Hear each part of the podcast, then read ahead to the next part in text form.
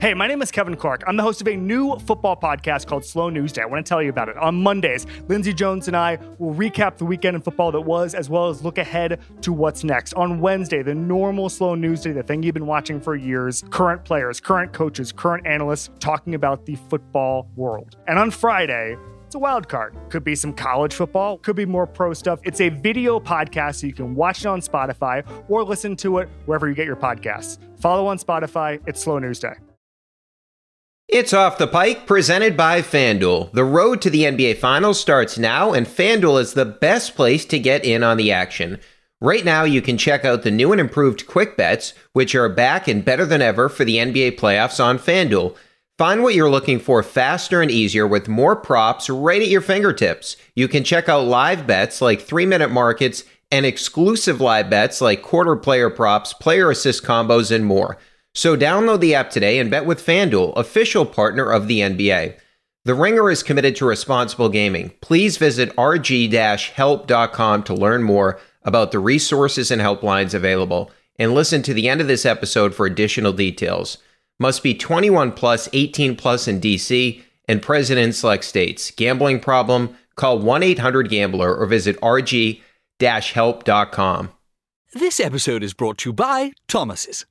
Thomas's presents Pondering the Bagel with Tom. Oh, the paradox of the bagel! Tis crunchy yet soft, tis filling yet has a hole, tis a vehicle for spreads, but only travels from toaster to plate. Thomas's, huzzah! A toast to breakfast. Welcome into Off the Pike. I'm Brian Barrett. Joining us now, three-time Super Bowl champ. You see him on NBC Sports Boston's post-game show right now. It is Ted Johnson. Ted, how are you, my friend? Good, Brian. How you doing, pal?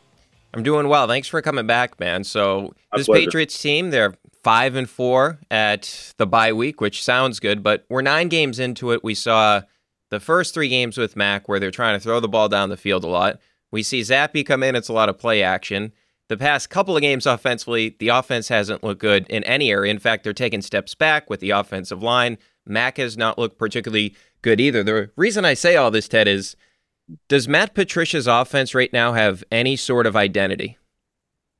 No, not not not right now, Brian. It's it's uh it, it it really doesn't know what it wants to be, and it's really there's nothing I, I've seen in, through the first nine weeks of the season that I think they can kind of hang their hat on, other than Rhamondre Stevenson breaking tackles, and and that's and that's about it. That's so that's just about individual effort. It's not about a scheme or a concept that they they um you know that they've kind of zeroed in on. Just great individual effort, uh, maybe from you know uh, just you know just a couple players, that being Jakobi Meyers and, and Rhamondre Stevenson. So it, kind of shocking. Let's just let's just say it like it is. I mean, the fact that all the things that we were saying about this offense in training camp um, during preseason was that it was it looked dysfunctional. It just did not look like it was cohesive at all, and and that was in training camp. I mean, that was that was a long time ago, and here we are, nine weeks into the season, and there's nothing that this offense really does well. So that's very, very concerning. Even though the record's five and four, that's a deceiving five and four. They've, uh, you know, they they haven't looked great in a, in a lot of these wins, and particularly the last two wins. Even though they have won the game, you know, won their games against the Jets and the Colts, they, those were not convincing wins by any stretch of the imagination. So the offense, to me, there's ten days before their next game, Brian, against the Jets. To me, this is the important. This is the most important bye week uh, in, in, for Bill Belichick. Really, there's a lot at stake during this bye week if they are going to, um, you know, I, I think um, you know get some positive forward momentum for this program going forward. Right now, it just there's more questions than there is uh, answers at this point. Yeah, well, hopefully it's nothing like the bye week we had a year ago because after that, everything kind of fell apart for this Patriots team who went into the bye with the number one seed in the AFC and then everything obviously fell apart. So, speaking of that, Ted, just these 10 days, what the Patriots are doing, what do you think they should do offensively? What have you seen this year that actually does work with Mac Jones? Or is it something they haven't done that they need to implement more? Yeah, I think you know. The, the, the, I think the, the easy answer for that. I've been trying to rack my brain. How do you how do you fix this? You know, you kind of look at maybe what teams have done with other quarterbacks that have maybe kind of struggled coming out of college. I mean, here's here's Mac. Uh, you know, Mac Jones. He's in his second year. He had a great uh, rookie year, but he's clearly uh, regressed uh, to start this season. And what do a lot of teams do in this situation when you have Brian a a first round draft pick? I mean, he is a guy that you you placed a value on him. You got him in the first round. There's to me, there's an investment in that player and you have to kind of see what you have in this player. So what a lot of teams do, I think, in this situation, Brian, they go back, they go to what the quarterback's comfortable with. What was he doing in college? What made him good in college? You see it with countless quarterbacks. Take what uh, was going on maybe down in Miami with Tua. They're going back and doing a lot of the things that he was comfortable with. You know, I would say if there is, if, case in point, you know, when you put Mac in, uh, in the shotgun and you do RPOs, he looks a little bit better. Let's face it. He had uh, 12 RPOs in the Jets game, and he looked okay. It wasn't great, but better than what he looked up to this point. Last week, I think that number went down to six, and he and he had a terrible game. So I just lean into what at this point it feels like Bill's been really struggling with kind of I don't know having Mac Jones dictate terms uh, as far as what he wants to do and what he's comfortable with. But I think you got to sell out to what he's good at and what he's comfortable with from this point in. That's really why you see a lot of these quarterbacks that were struggling and they were trying to, these coaches, former coaches, a lot of these players trying to fit them into something that wasn't working. You got to go back to really what what they do well. And that's probably more RPO stuff. Let him make decisions. Let him make uh, uh, audibles. I think there's very restrictive in what they can let him do as far as changing the play based on what the defense is doing. And that's a huge shift in philosophy from how he was coached last year under Josh McDaniels. So the, the, the simple answer to me, Brian, lean into what Mac Jones' strengths are. Go look at his college tape. Take uh, what he did well at, at, at college and from last year and start doing more of that. But right now, they seem hell bent on kind of running this new system and letting Matt Patricia really have his fingerprints all, all over this offense. Right. It just seems like that's basic coaching, right? Like do what works well for your player. And we've seen this throughout the Belichick era with players on the defense they, they got a lot out of, right? But like Tua, that's a perfect example. You look at him, he was really good running and using RPOs at Alabama. Mac was too. I mean, 19% of his attempts came out of RPOs. So why not just put him in the spread, do what worked for him at the collegiate level? It just seems like this point is too obvious. And why are we trying to implement Matt Patricia's system? That Matt Patricia's system it didn't really start until what, like four or five months ago, which to me is the most perplexing part about this whole situation, which kind of circles me back to Patricia. You look at it, Ted, and look, I'm, I am empathetic to the fact that this guy's been put in a position he's never in before, and it seems like he's in over his head. But how difficult is it, too, that he's actually not coaching the quarterbacks, he's coaching the offensive line which is really struggling right now, and he's calling the plays. Like, how difficult is that for a coach to do on game day? Did you have an experience where that happened at all throughout your career? Never, never, wow. Brian. Never have I ever seen this setup. I mean, and that's why I think there's so many people were, were adamant in their in their convictions about that decision and, and saying that it it just how is this going to work out? And it's kind of you know, it, it's kind of turned out to be true with what a lot of the people kind of thought. And I thought the same thing. I mean, it's just offensive line is such a hard position to coach, Brian. It's its own kind of ecosystem. The offensive line, offensive lineman. There's nuance to it. There's subtleties to it. And this new system, the Shanahan system that they've kind of implemented, there's you have to be so adept at teaching that. It's again, it's it's zone blocking. It's teaching guys to work together um, it takes so much time and reps and continuity and and uh, and buy-in, if you will, from everyone for for it to work. There's just too many things that I think can go wrong if you if you're you know with this new system. If you if not everybody's on board or you're not you're not uh, you know repping it enough, and so that, that's it was shocking to me because there's so much pressure on the play caller and there's so much pressure on an offensive line uh, coach just independently of those two jobs, or you have to say to have one guy do both, who's never coached offense in his life, and coach an off a position group that he's never coached since 2005. Brian, it, it just really was so obvious that it was doomed to fail, and so it's um it's not surprising that this is exactly where the Patriots are. And if you if you ask everybody before the season started about this situation, everyone's default, Brian, is always what? Eh, Bill will figure it out. really? Will he figure it out? Are you sure about that? There seems to be, it's kind of, you look at kind of what's going on. No Tom Brady, no Josh McDaniels, no Ernie Adams. Bill's got his guys in. This is the guys he's wanted. This is how he envisioned his offense with, with the people in the front office and with uh, the people he's got in, uh, in offense. This is what he envisioned uh, for his team post Tom Brady. And right now, it looks like a major fail. Yeah, no doubt about it. And if you look at it too, I found it interesting this week that Bill actually said publicly that CJ Mosley and Shaq Leonard knew what was coming. If you look at the Patriots this season, first quarter's been atrocious, right? 29th in scoring, which is okay, if you're a good coach, you can script up some plays even if you don't have the best players in the world. Like that should be advantage offense in the first quarter. That hasn't happened. So, do you think that him saying that publicly is actually calling out Matt Patricia? Hmm. You know, Brian, I think you might be the first guy, and I, I, I was I had some uh, an opportunity on on a show yesterday to maybe get that in, and I was unable to do that. But what you just said to me is what it is. Like, it, it, and a lot of people, I don't know if I've heard anybody say suggest it. You know, everybody's saying, "Well, that's sending a message to Mac Jones." I I'll be honest with you, I played 10 years at middle linebacker and I was tuned into a lot of the nuance and the, the game within the game and, and looking for tips and looking for things I can glean for that might tip off to what the play is. I've never seen a quarterback other than Marino uh, in one game not changing his audibles from the week before. So you're like, all right, well, we know we know this means slant, right? And uh, my boy took it. Uh, you know, Todd Collins took a, a pick six to the house because this was the audible of the week before when we played him. He did the same audible. It was a slant.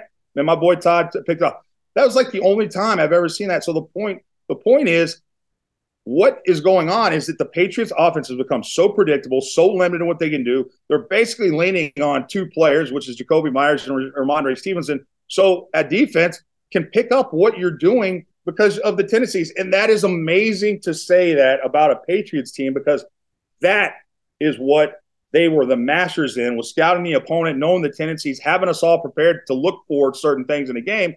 So we uh, were can anticipate what's coming. The shoe's on the other foot now, and that is really, really hard to, to explain. But I think in in a in a way, what Bill was doing was sending a message to his best buddy, Matt Patricia, when he really doubled down on, on that question and, and kind of emphasized that the Jets last week knew what the plays they were running. The only thing I can think of is that's not directed at Mac Jones. I just don't think it is. Like a lot of people think it is. I think that was really more directed at Matt Patricia. So that to me is interesting because that is the first real kind of uh, public uh, pushback or, or crack in the uh, foundation, if you will, maybe between the, the relationship between Matt Patricia and Bill Belichick. Oh yeah, I mean, and you just look at Ted like last week. The red zone play calling was horrible, and how many times did we know exactly what was coming on first and 10, which puts Mac in a brutal situation on second down because the Patriots this year, they're 31st in expected points added on second down because everybody knows what they're doing on first down. So Mac's in an obvious passing situation all the time, which just gets him into trouble. But that does bring me to Mac, right? Because I felt like prior to the bye week last year, we looked at Mac Jones and we said, holy shit, the Patriots have their quarterback for the next decade or so. So, how much of this these issues are on Patricia, and how worried are you about Mac? Yeah, so I'm worried about Mac for this year, Brian. We got what do we have eight games left. Um, I, I'm just worried about him being lost for the season. His head is so kind of jumbled up, and he's got too many things he's thinking about. He's worried about turning the ball over. He's trying to make plays. He's he's doing things that he really didn't feel comfortable with the, from the beginning of the season until now. He's maybe confused on on the audibles. Can we audible here? Can we not audible? Um, you know, maybe they they tell him, hey, you know what, this is the play, go with it. And so he sees something that probably won't work in the play, but he's got to go ahead and do it anyway because his coaches aren't comfortable for whatever reason uh, for him to make, uh, you know, for him to make the audibles. And so you have you have a guy that I think mentally right now, Brian, he has lost confidence. So, so it's a crisis of confidence right now with him. His timing's off. He doesn't trust his offensive line. Uh, the continuity with the wide receivers is non-existent. I mean, you had guys in and out of the lineup. You know, Kendrick Bourne's in the doghouse one day, and the next day he's dropping passes. You know, the, DeVante Parker uh, was is has been a no show except for one game early in the season. Now he gets hurt. Um, where's Nelson Agholor? You know, in this whole thing. I mean, the only thing he really has to lean on is, is Jakobi Meyers, who uh, fumbled, uh, you know, a, you know, the ball away last week, and so offensive line. The, the the new uh, play caller who I don't think sees the game. Matt Patricia sees the game the same way Mac Jones does. And I think that's why it worked with with Josh because I think they saw the same things. And so it's a lot of different factors. Now Mac Jones, there's some of it's on him, but I just feel like he has kind of been the what how the season started, training camp, the uncertainty, the lack of buy-in up to this point has him mentally kind of fried right now. And so I think I worry about getting him back this year. You can start fresh and clean slate starting next offseason and, and bring in different coaches or figure it out in the offseason. But right now, Brian, I would say for this season, unless they come out of the bye week with totally something different, I feel like for the rest of the way, the kid's kind of broken. Yeah, and I I feel bad from like the Monday night game. I mean, that was an ugly scene at Gillette, which I thought was unfair to Mac. Like, just don't play him if that's going to be the case. If he's going to have a short leash, that never made sense to me. But hey, do you think Bill would do that? Like after a year where he made a decision that everybody said this is a stupid decision. And Bill has done things before where he proved everybody wrong. This time it's not going to happen. Do you think he will move on from Patricia as the play caller and give it to somebody else, bring somebody else in from another organization possibly? Ooh, I mean that's that's interesting. I like I mean I like to see how the, how it looks at the end. Um, we we know the last 3 seasons Brian the Patriots have gotten worse uh, and not gotten better. It is a alarming trend because for the first 20 years prior to the last three years, this team historically just gets better and better and better as the season goes on. So, um, if you were to look at this year, and kind of the best predictor of the future is usually the past, and the recent past is that the Patriots gotten worse as, as the season goes on. It's hard to think that they're going to do anything different this year. So, you know, he might be pre- the, the pressure is going to be so great if Mac Jones looks terrible the rest of the year. They don't make the playoffs, or if they do make the playoffs and get bounced like they did last year in an embarrassing fashion, there's going to be a lot of pressure on Bill. And I think at the end of the day, Bill will do what Kraft wants. Kraft intervenes, believe it or not, Brian, more than you realize on personnel mm. decisions and other things. And he will he will step in and he will say, you know, Bill, this was an or and he said it at the owners' meetings this past March. Bill does things in an unorthodox way and you're seeing this unorthodox way, it doesn't work as well when you don't have TB12 as your binky covering a lot of the mistakes that you make. Uh, Josh McDaniels on offense, Ernie Adams in your ear, and so he's more he's more vulnerable and more exposed than he's ever been. And I just can't imagine him continuing down this route again next year. I I think is is much uh, arrogance and uh, kind of uh, self importance that Bill has, the vision he has for himself, that he will he will uh, he will do what he's got to do to turn this thing around because doing it the same way next year like they did this year, eh, I don't think it's the right call.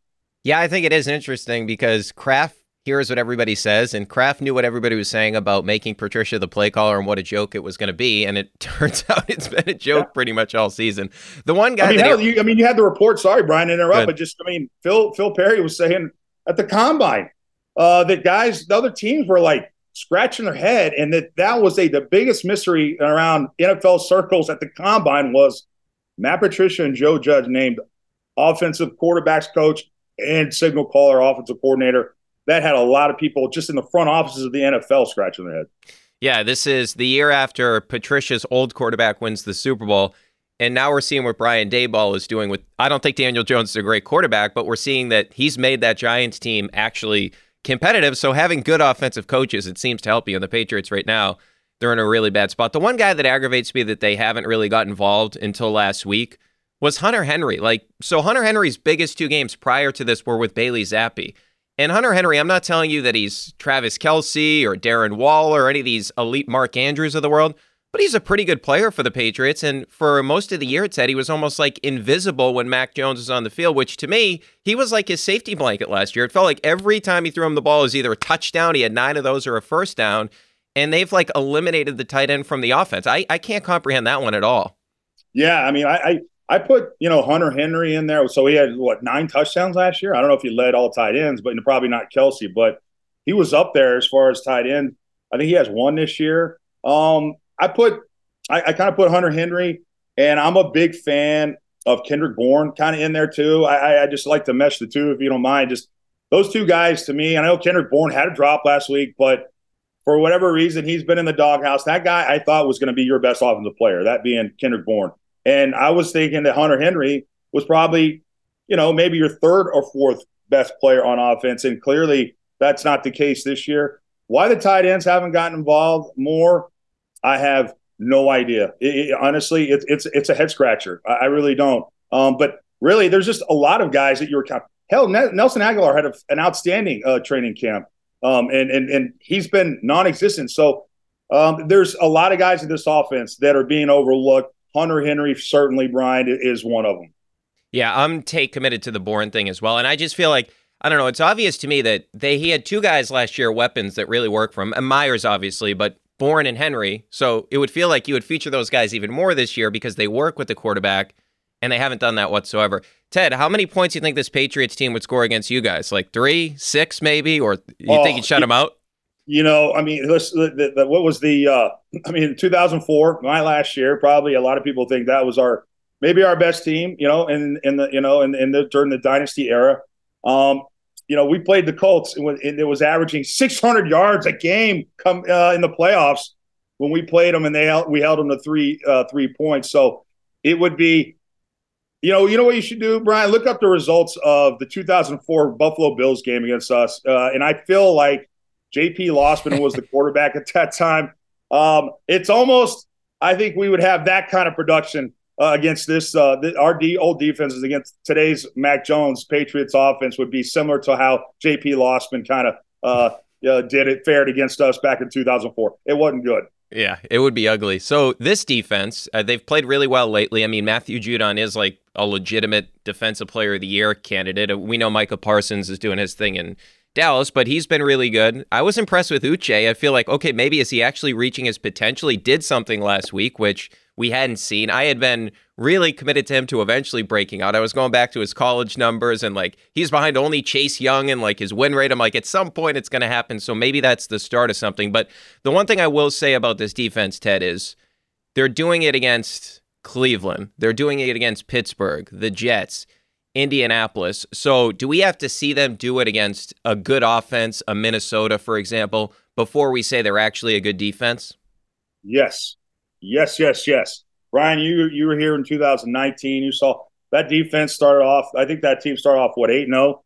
and they were on fire. And that defense was historically great. I mean, uh, by all the metrics, the 2019 Patriots defense was historically great. They played terrible teams to, to start the season. I mean, they played teams backups, teams third string players, uh, quarterbacks. Uh, you know, you got the let's face it. I know, uh, you know, the, the, the, a lot of people think the Jets are, are a good team this year, but they're winning in spite of their quarterback, uh, Zach Wilson. Zach Wilson is not a good quarterback, and he was just throwing you in, you know, basically passes, you know, and, and get interceptions for the Patriots two weeks ago.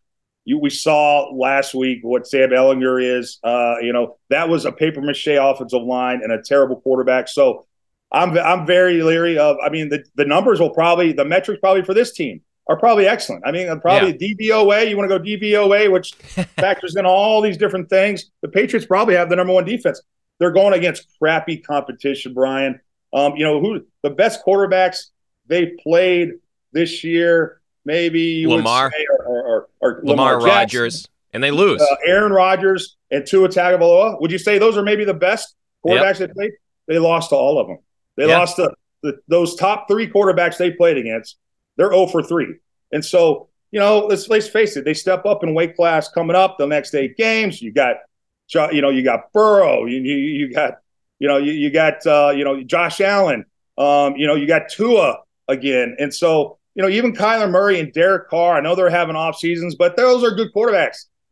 You gotta, I gotta wait to see what they do against those guys, Brian, before I make any determination on what this defense is. It's a good defense. It's a solid defense. It's a smart defense. But is it a great defense? You got to play the great quarterbacks before I can determine that. All right, Ted. So you mentioned Peyton Manning earlier, and you guys kind of owned Peyton. Not kind of. You guys owned him in your era. So I'm wondering who was the quarterback that your group got? I don't want to say worried about, but who was the guy that you were the most concerned about when you guys were getting ready for? Ooh, uh, you know that's a good question. You know, I don't know if Roethlisberger scared us, but you know he he was up there, and, and even though we quote unquote own the Colts, and we did. Sorry, Peyton, I'm seven and one against you on the teams I played against. You know, Peyton started getting the Patriots number a little bit after I retired. You know, just saying, it's just the facts. But uh, they, they, we, you know, Peyton scared the hell out of us. Um, he did. Uh, it was even though we kind of had a beat on what they were, their conceptually they were trying to do, and I think we played them, uh, or executed what our game plan was, and really targeted what his their weaknesses were really well. He was just a guy that never, never gave up and you always were worried that he could uh, could, could come back and beat you. Who are the you know Denver at the time? I'll be honest. Early in my career, Elway was a guy, but in the second part or the first part of the dynasty, the Broncos because Elway left, you know, maybe wasn't as good. But at the at the end of the day, quite honestly, the guy that scared us the most was probably Peyton, and we still, even though my my you know, my games against him, we were we were still uh, had an excellent record. That was far and away the guy that we feared the most. You guys didn't run into McNair a lot, right? Because I mean, he was pretty good in that early 2000s area. He was, you know, we played him. I think in the 2003 we played the, the uh, Tennessee Titans, and uh, Steve, we we won that game. But you know, Steve was a good quarterback, um, but you know, he didn't really scare you. He's uh, with his running ability because that's not really what he did. Um, he was just a big, strong anchor back there who was a tough sob. And a lot of his success, I think, was kind of predicated on the Eddie George running game. And so um, that's what made him a little bit more dangerous. A lot of respect for him. But, you know, it was it was basically back then, it was Roethlisberger, you know, it was um, and it was it's Peyton Manning were our two big you know, Roethlisberger ended our 21 game win streak in 2004 as a rookie uh, when we, they beat us in Heinz Field uh, midway through the season. Of course, we uh, we got him in the AFC Championship game, uh, you know, a couple months later. But um, but yeah, it was it was it was really Peyton Manning and, and then everybody else. All right. So earlier this week, Bill said that the two most explosive players that he's seen are Lawrence Taylor, obviously Bill's favorite player of all time, yeah. and Rodney Harrison. Did you have that same reaction when you saw Rodney come play for you guys the first time? Was he that much of a freak? You know, Rodney was was was reckless and played wild and played with a, a, passion. It was, you know, I don't know. I mean, I played with Lawyer Milloy, and I love Lawyer, and they but they were not too dissimilar. I'll, I'll be honest with you. Um, but Rodney was the perfect kind of guy to come in because he bought into Bill and Bill empowered him and gave him a lot of power and said, "I want you to kind of bring that nasty attitude and and let him have free reign." And so he got to be the best version of himself as a football player on the New England Patriots. And so that was a gift for us, and that was probably a gift to Rodney. And he was, he, I, I mean, I love the guy. I mean, he should he should be in the in the Hall of Fame. So you know, Bill Belichick, loving Rodney Harrison, I have zero problem with that. I love the guy, um, and because he he just he he uh, he showed up every day. He had a chip on his shoulder in practice. He had an edge. Um, and that, you know, that was uh, that was a big part of what we needed, particularly in that secondary. You need a, a, a guy like that, I think, in your secondary, a junkyard dog, to kind of raise the level of competition for everyone in that secondary. And he was certainly that guy. Yeah, it's a fucking joke that he's not in the Hall of Fame. I mean, who who would you rather have on your defense, him or John Lynch? I mean, Rodney Harrison was a better player than Are John you kidding Lynch. me? Please. I mean, it was uh, John. God bless him. He was a great cover two safety or in the box, uh, you know, safety, if you will. But Rodney could do a lot of different things and, and, and just played much more with an edge, I think, than John. All right, Ted, before we let, let you go, who talked the most shit on the, that defense? Was it Rodney? Was it Ty Law? Who was like the biggest talker? Oh, Ty, oh, Ty, I think Ty, both of them. I mean, you you you you probably hit it right away. It was probably I would say definitely Rodney. Ty loved to talk shit. He was his his shit talk game. I mean, it was it's so good. The further the further out you go, it usually gets better. The cornerbacks, DBs, those guys play with such an edge, and they got to have you know a confidence. You know, even if it's if if they're faking it, they got to they got to give you uh, the impression that they are they are not afraid of you. So those guys were excellent.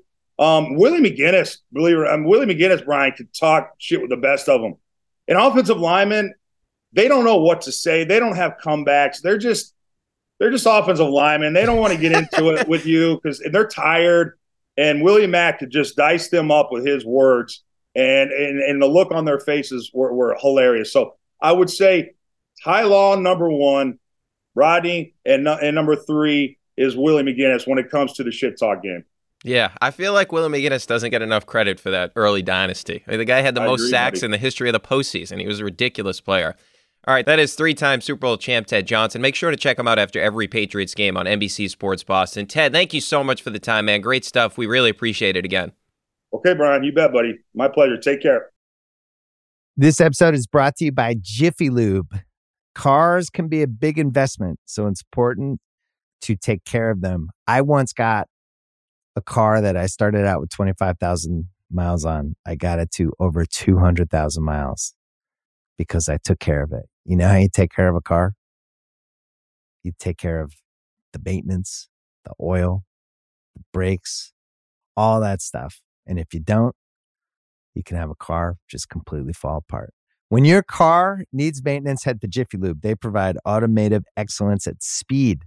Get your oil change, brakes checked, tons of other multi care services. It's all done by expertly trained technicians who actually care about taking care of you and your car. Jiffy Lube, car more. To find coupons and start an instant online estimate, visit jiffylube.com.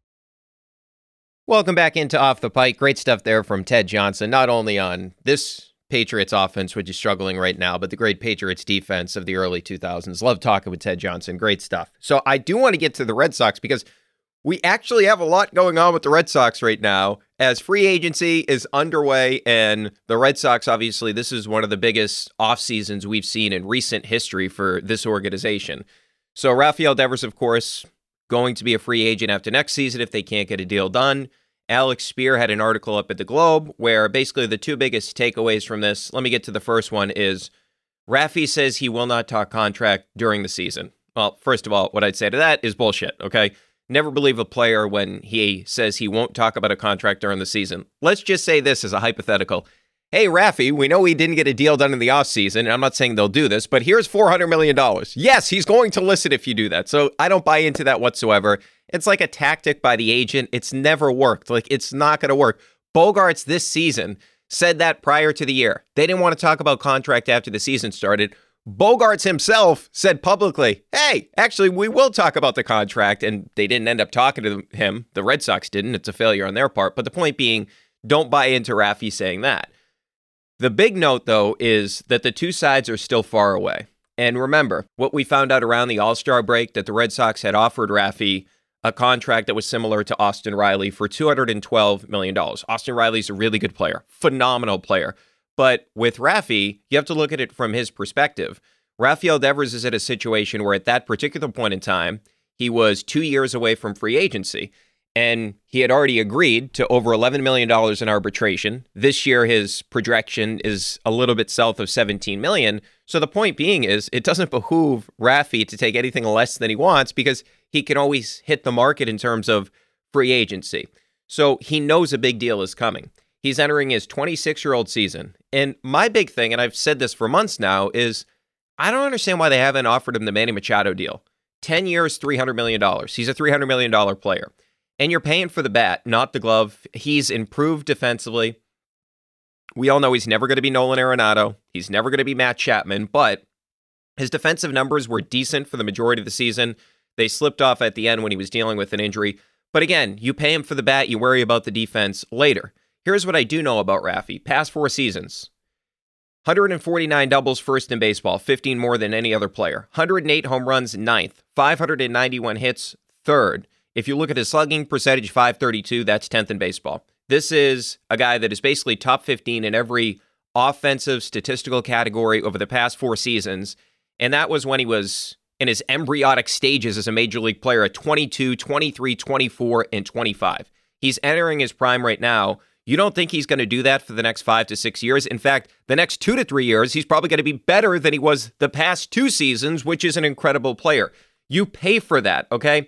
And this is the reality of how baseball contracts work. I'm sorry, the back end, yeah, maybe it doesn't look pretty, but in the case of Rafi, you're talking about his 36, 35 year old season, not 39 or 40. Unfortunately, if you want to win a World Series in the coming seasons, you're going to have to eat some of that money. So just get it done. Okay. And the other component to this is you lost Mookie. You could lose Xander very quickly here. You can't lose this guy. It's just a bad look for the organization. It's bad for business to not keep great players around. And Rafael Devers is a bona fide star. You need to get a deal done with him now because you don't want this hanging over your head all season like it did with Bogaerts, where Bogaerts was talking about it all the time. The Red Sox were asked about it all the time. Just get it done now so it's not a distraction. All right, then we got to get to Bogaerts because Scott Boras, of course, basically runs all these things, runs the GM meetings. He does everything. He's in control of the entire sport. This is what he said about Xander. Really, this is the first time that teams have had a chance to sign the X Man. I think they're finding it to be marvelous and a marvel opportunity corniness aside, this is sort of where Boras thrives, where he's got everything going on. He's got all these big clients, and he's wheeling and dealing right now. This is a very dangerous game of chicken that the Red Sox are playing. You look at the shortstop market right now. I don't know if that $200 million is going to be there for Xander. In fact, I don't think it is, but a lot depends on Trea Turner and Carlos Correa, right? Because you think about the two teams really the dodgers are going to get one of them if they don't keep turner they're going to get correa. And the phillies would like to add to their shortstop group. They just made it to the world series. We know what dave dombrowski does as a front office man. He's going to be willing to pay big money to get one of those guys in there. It would scare me right? Now if one of those spots opens up and xander gets a really big offer it's a dangerous situation right? Now I think you're looking at six for 28 ish per season. So what's that? About one set under 170, 168 million dollars. The Sox should be willing to pay for a deal like that. That's through his what 36 year old season. He's still going to produce for you offensively. He actually improved defensively this year. And if you lose him, it's going to be a horrible look, especially if you're not getting Turner or Correa either. Like if you don't get one of those guys and Xander's elsewhere, it's a really bad look for the organization. But the one thing I'll say is remember, the Red Sox let this happen. You let it get to this point. And Bogaerts is a loyal guy. He went to the organization in 19 and asked for an extension and took a contract that Scott Boras didn't want him to take. That's why we're here with the opt out, right?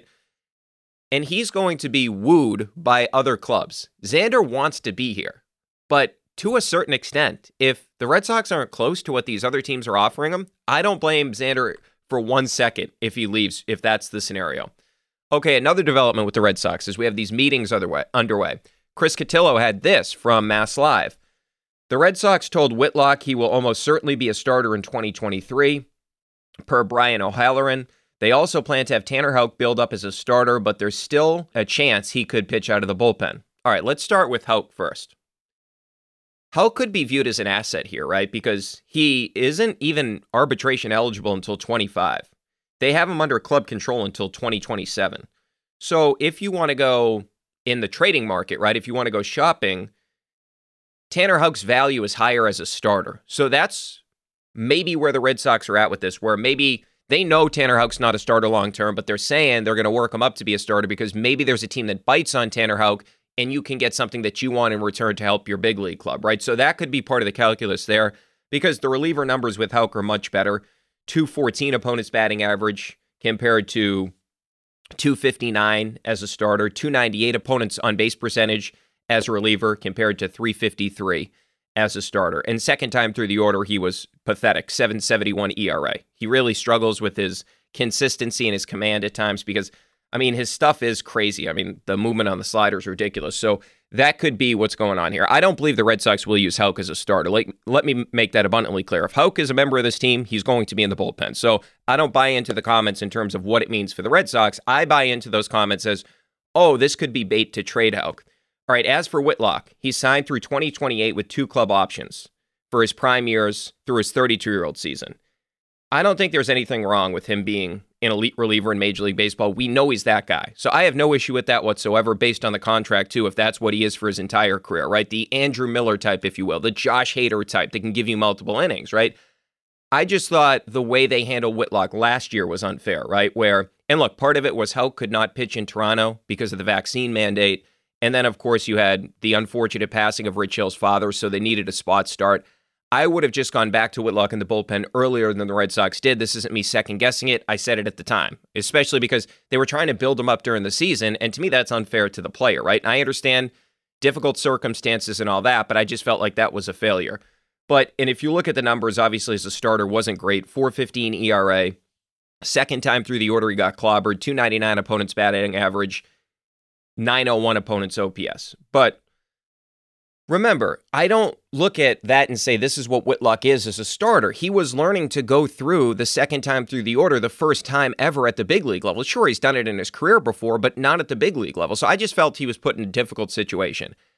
I don't mind if you start this season with Whitlock in the rotation on a couple of conditions. You still need to get a front end starter. We've given you the names Rodon, Verlander, DeGrom's out there. They need to land a big guy. If it's not one of those guys, the Bassitts of the world, they have to get somebody in there in terms of a frontline starter to add to this rotation.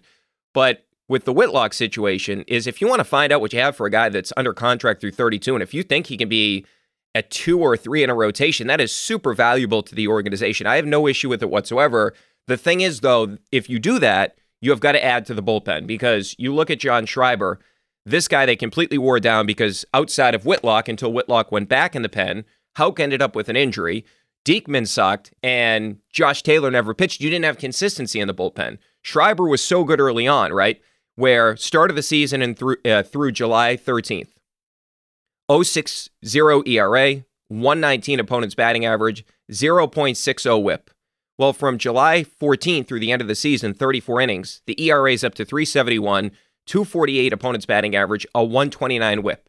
He was completely worn down. He was gassed. So, what that says to me is you need to go out there and land somebody in the reliever market. The guy that I'm looking at, and Bloom may actually like this, it's Taylor Rogers, right? He had trouble with the long ball after the trade to Milwaukee. 2.35 home runs per nine. That was the fifth worst after the trade deadline but it was really out of character because in San Diego, he was at 0.2, which was the 16th best. So he had some issues there, which again, that may be an opportunity for Chaim Bloom to get a guy at a lower price than he ordinarily would have been at. But if you look at it, last two years, strikeout rates 32 and a half, that's 14th of 138 qualified relievers. Walk rates at 5.9, which is 22nd. So this guy is a really good pitcher. You look at the Sox walk rate, that's at 9.9 last year out of the bullpen, 25th. We talked to Cora, remember a month and a half ago, two months ago on the podcast, and he said they need guys out of the bullpen to throw strikes. That was a big thing that this team was missing last year. This guy throws strikes, and they didn't have a lefty last year. Remember, no Taylor, no Diekman. They had no lefties. And this guy's from the left side. And the Red Sox last year, 435 ERA from their left handed relievers, which was 21st in baseball. He fills a need that you need. And lefties, just 167 against this guy last year, and his slider was absolutely filthy. Opponents hit just 191, which is another reason Chaim Bloom would like him because Chaim Bloom fucking loves sliders. I mean, look at all the guys he signs. All right, the other thing that I wanted to get to is just in terms of the bats. They bring back Refsnyder one year, $1.2 million. All for that. You're paying the guy nothing, and he was really good last year. Hammered lefties. OPS was over a thousand. He hit 359 against lefties and pretty good against righties, too. He hit 270. His expected slugging percentage was better than Mookie, Vlad Jr., and JT Realmuto at 472. I'm not telling you that's who he is as a player. That's how he produced last year. And of course, way less plate appearances, 177. But for $1.2 million, this is a good find for Chaim Bloom. I give him credit for that. You got to bring the guy back. Now, the bats that I'm looking at, Jose Abreu as a possible DH option, right? Because you're probably looking at higher annual value, but a low contract. Like 16 to 18 million dollar range over a two-year deal in terms of 16 each year of course. Power numbers down a little bit last season but he still hit 304 which was eighth in major league baseball. And remember he had a slow start. He, april he hit just 217 so that's a major slump to start the year he still hit 304 and if you look at him june through the end of the season 856 ops which was 19th in baseball he hit 328 393 on base percentage. We know that he's a professional hitter 16.2% strikeout rate on the season, which is really good. 31st in all of Major League Baseball. And JD is gone. So, in all likelihood, you need somebody that can handle the bat as the DH. It's a difficult thing. He did that 29 games last year. Hosmer's kind of redundant at first base when you want to give Casas a break because he hits from the left side too. I'd like a right handed power hitter. And he did make a lot of good contact last year, even though he's in an advanced spot in his career. 51.7% hard hit rate. That's balls off the bat, 95 plus. That's fifth in Major League Baseball. That's a guy that I'd be after if you're looking at a short term contract, a right handed bat that every once in a while can play for Casas at first base and he can DH. Another guy I'd look at, and this one is going to cost you if you do it, is Brandon Nimmo from the Braves. So he's probably going to get something north of 100. And this all goes into what happens with the Bogart situation but he's not the biggest power guy, but he's basically a hit machine, gets on base, and he doesn't strike out. 367 on base percentage, 16th in baseball. Walk rate 10.5%, 20th, which is obviously something the Red Sox don't do. Strikeout rate's low too, 17.2%, 43rd in baseball. Career on base percentage 385. He hit 16 home runs last year, second most. He's never going to hit you like 25, 30 home runs. Has a little bit of power. You can play Kike, of course, at center and hopefully he stays healthy. But I would like to add some stability to that outfield.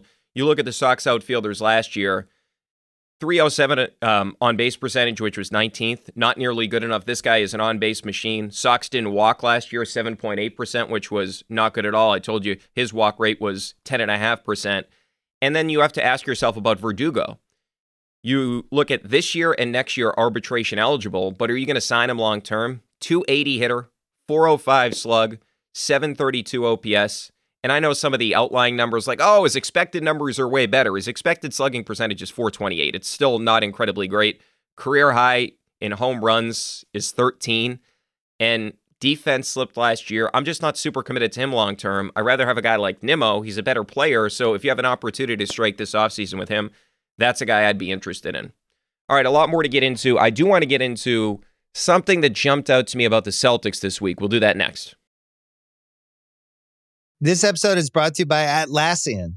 Atlassian software like Jira, Confluence, and Trello help power global collaboration for all teams so they can accomplish everything that's impossible alone. Because individually we're great, but together we're so much better. Learn how to unleash the potential of your team at Atlassian.com. A T L A S S I A N.com. Atlassian. Tap the banner or visit this episode's page to learn more. This episode is brought to you by Hotels.com. I was traveling internationally last year. I was in Mallorca. I didn't know the island well. I said, let me head to the north, head towards the water. Let me go on Hotels.com and see what they have available. Something preferably on the beach, maybe even a gym. Not only did I get those things, there was a kids' session with exercise, gymnastics in the water, pony rides, a train. It had everything, and I didn't even want any of those things but at least I knew they were there just in case I changed my mind. And now finding the perfect hotel has never been easier thanks to the hotels.com app.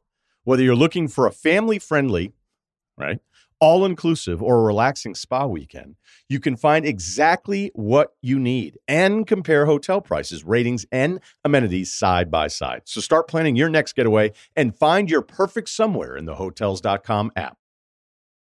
Welcome back in. So I did want to get into the Celtics a little bit here because I thought the Pistons win was a mature win for the Celtics.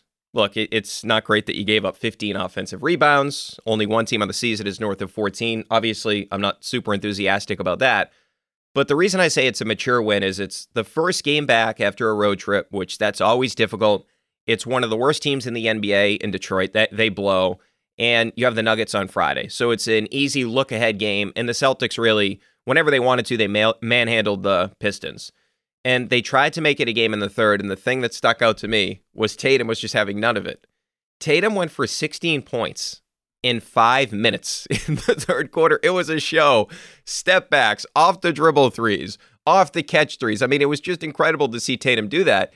And he only had five points at halftime. And the thing that sticks out to me is Tatum didn't push the issue, right? Because the C's were dominant for parts of the first, and the Pistons couldn't hit a shot in the first quarter. At one point, they were 2 of 18 and 0 of 8 from three point territory.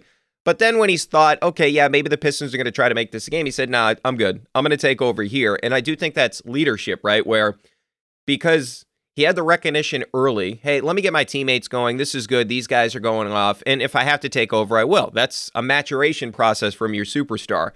And how about some of the passes he was throwing in that Detroit game? Yeah, the behind the back to Al in the corner for a three, the bounce pass to Pritchard in transition, the no look left handed pass to Jalen on the break. I mean, these are really nice passes that Tatum never had these at his arsenal a couple of years ago.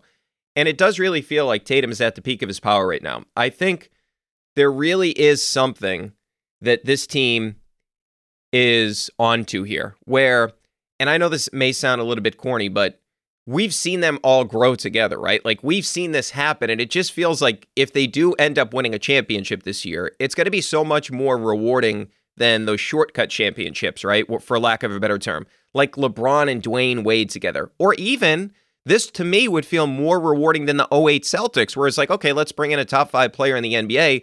We've seen this team go through so much stuff together. The Kyrie years, then you go through that disappointing 2020 21 season, right? And you think about the bubble loss to Bam Adebayo and the Heat.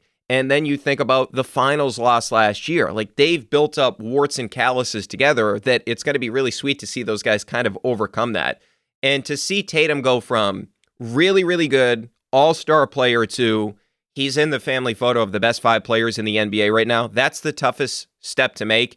And now you have one of the guys. You have one of the guys in the NBA and something happens every night where you see it, whether it's a defensive possession where he's blocking Donovan Mitchell at the end of regulation, whether it's taking over against Ja Morant, beating him in Memphis, or like we said in the Detroit game, it's, hey, my team needs me now. Let me go get a quick 16 in five minutes. Like that's so rare that a player can just be the most dominant player defensively and then all of a sudden can get you 16 points in five minutes. Like that's how versatile Jayson Tatum is right now. And that's why he's one of the best players in the league.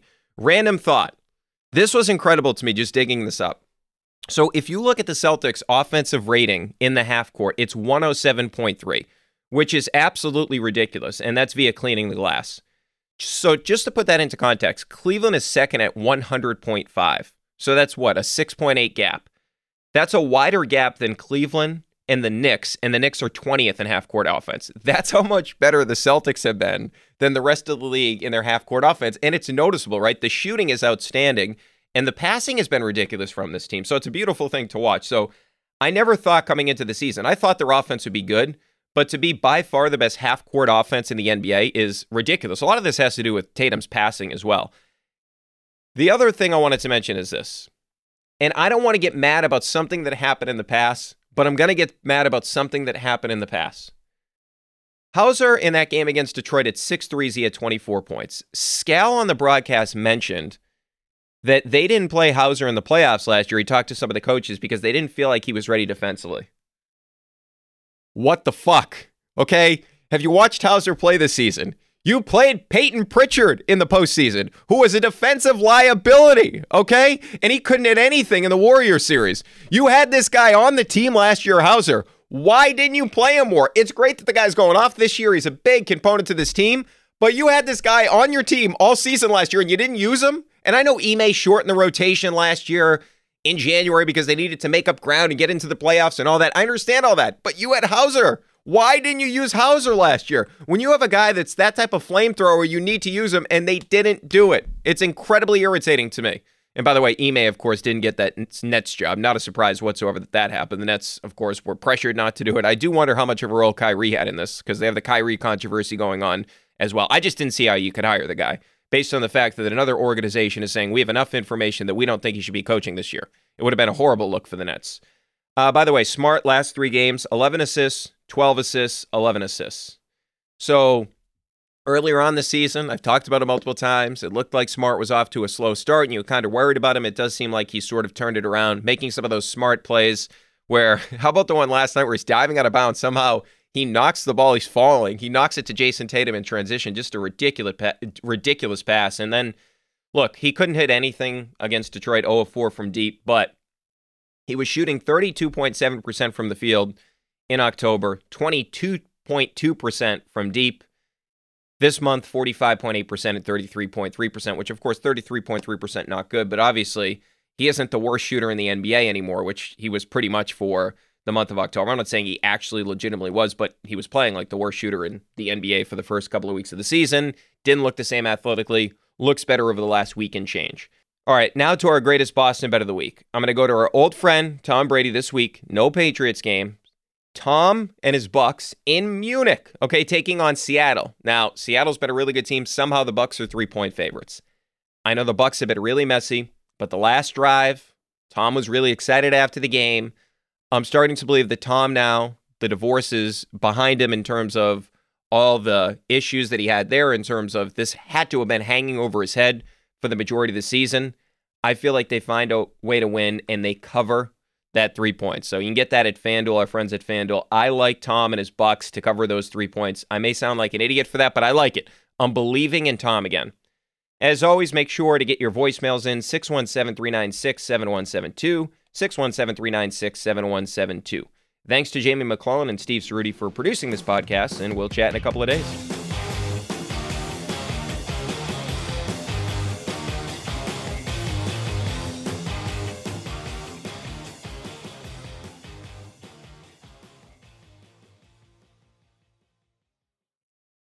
This episode is brought to you by Hotels.com.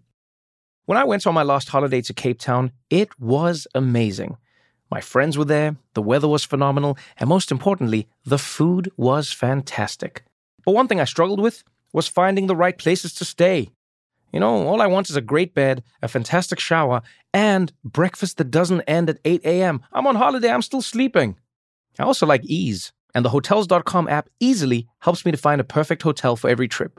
Whether you're looking for a family friendly getaway or a relaxing spa weekend, on the Hotels.com app, you can compare up to five hotels side by side. Now, why would you want to do that? So you can see prices, amenities, and star ratings. And best of all, you don't have to switch back and forth between options. See? Ease.